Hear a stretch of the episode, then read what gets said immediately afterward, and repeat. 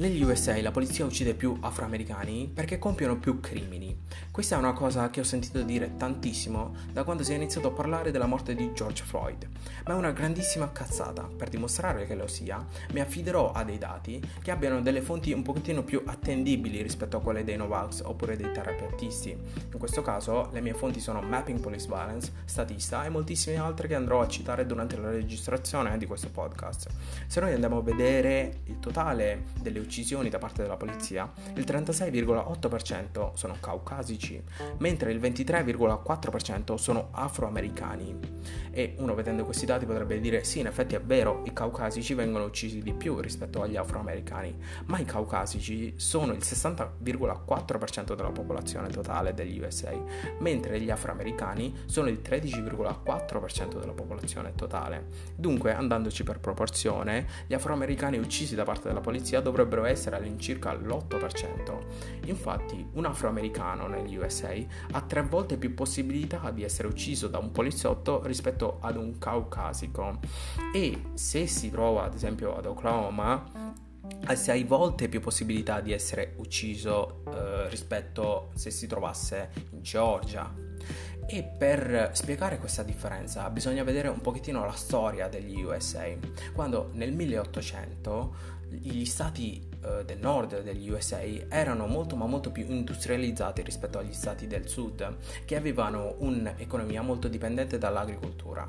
E uh, per appunto sostenere questa economia loro facevano affidamento alla manodopera degli schiavi afroamericani e infatti quando nel 1860 fu eletto il presidente Abraham Lincoln, che aveva incentrato la sua campagna elettorale soprattutto sull'abolizione del, dello schiavismo negli Stati Uniti, sette stati del sud formarono una confederazione e organizzarono una scissione.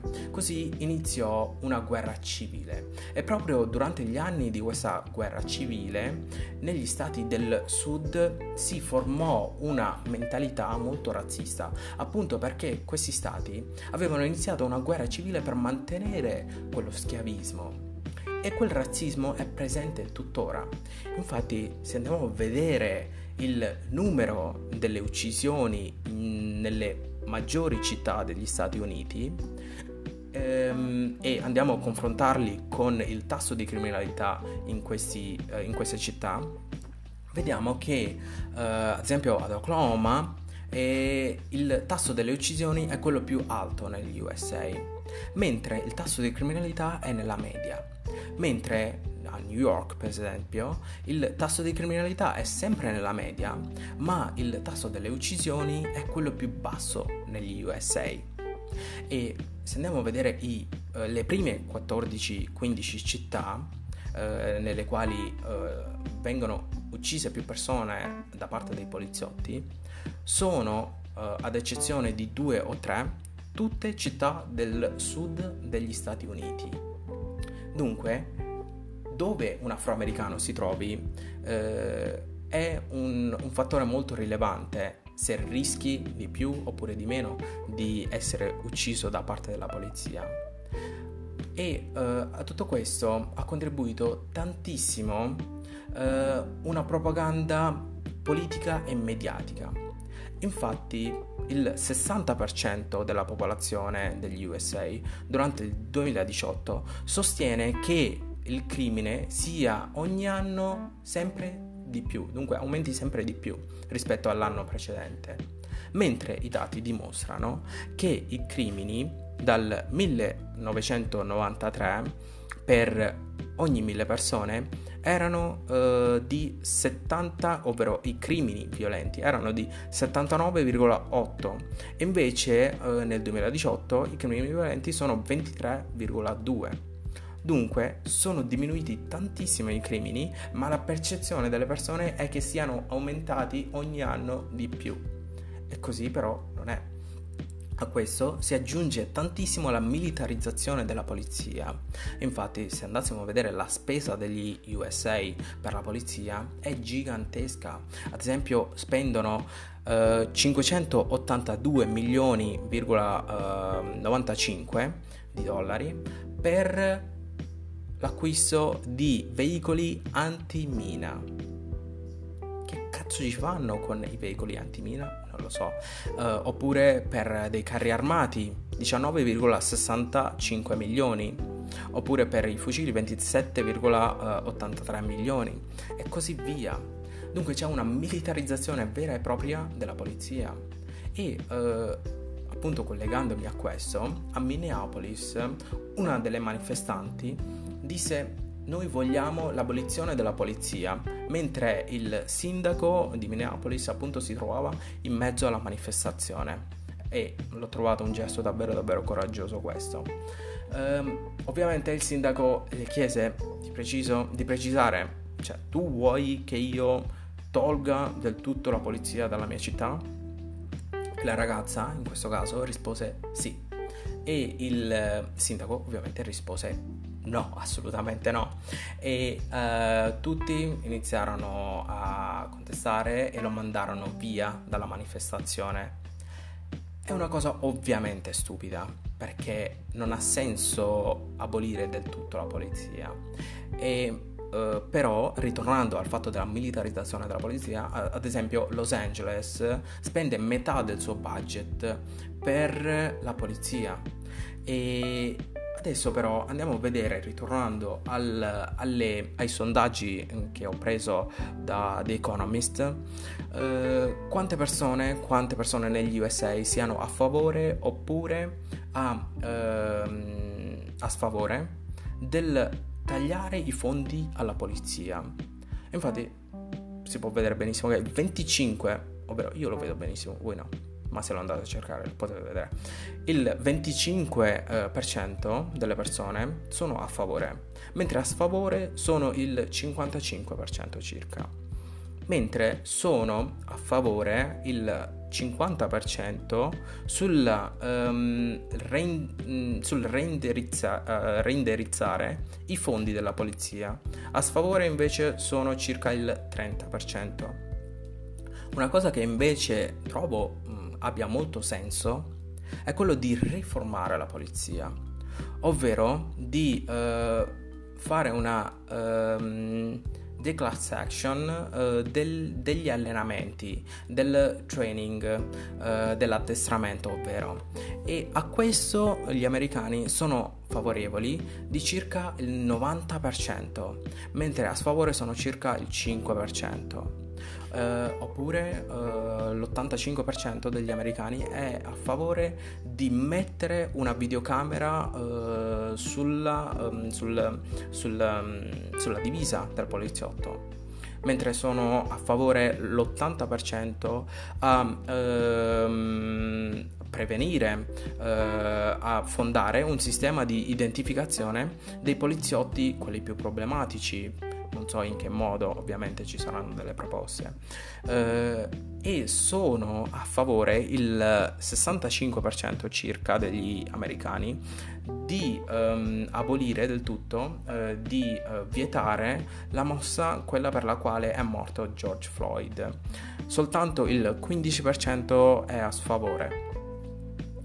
Dunque, vedendo questi dati, vediamo che appunto la maggior parte degli americani abbiano capito che non abbia alcun senso eh, quello che aveva detto quella manifestante, cioè abolire del tutto la polizia, mentre una cosa che è da fare è quella di riformare la polizia.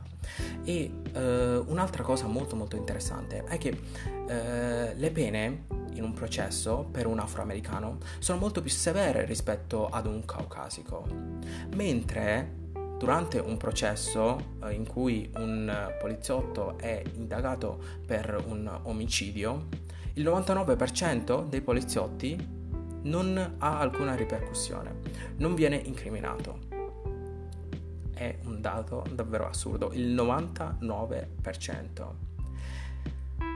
Ora, tutti questi dati che abbiamo visto, giustamente, devono essere interpretati in un modo per vedere anche verso noi stessi.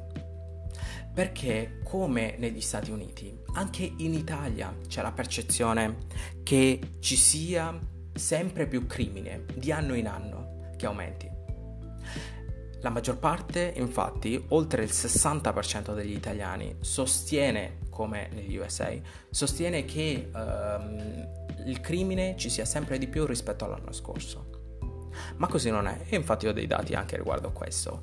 Nel, 2018, nel 2008 eh, il tasso degli omicidi era di 611, mentre nel 2017 è sceso fino a 368.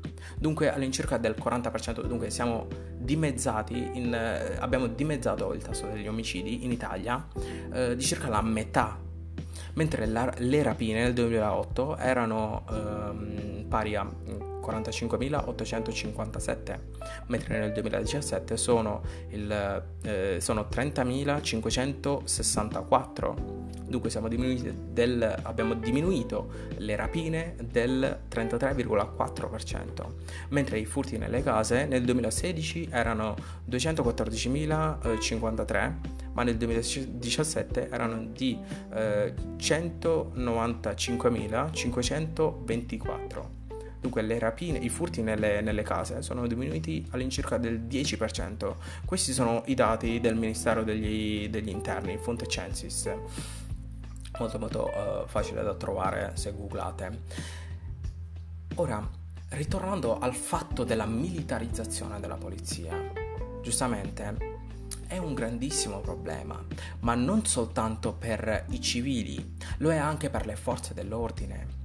Perché se tu innanzitutto dici eh, addestri un poliziotto in un determinato modo, lo equipaggi in un determinato modo e gli fai un discorso in un certo modo, spiegandogli che eh, debbano andare in guerra, loro si comporteranno di conseguenza. Dunque se tu dici ad un poliziotto di andare in guerra, lui si comporterà come se appunto dovesse andare in guerra, nonostante le persone contro le quali lui sta andando compiere quelle azioni siano dei civili, siano i suoi concittadini.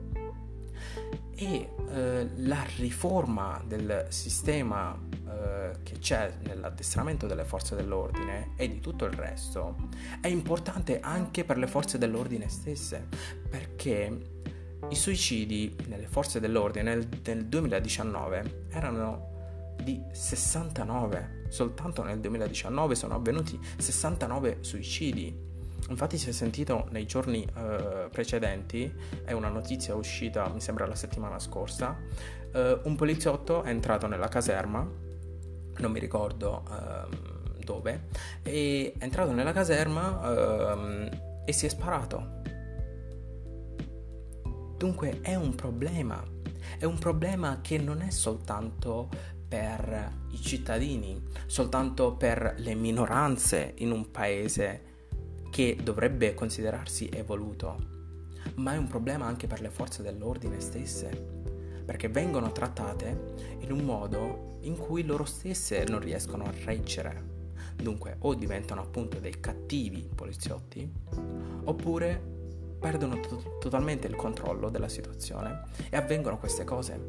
Ripeto, 69 suicidi. 69 forze dell'ordine si sono suicidate soltanto nel 2019. Dunque bisogna mettere le forze dell'ordine nelle condizioni di poter prestare un servizio migliore. Ecco perché bisogna riformare tutto il sistema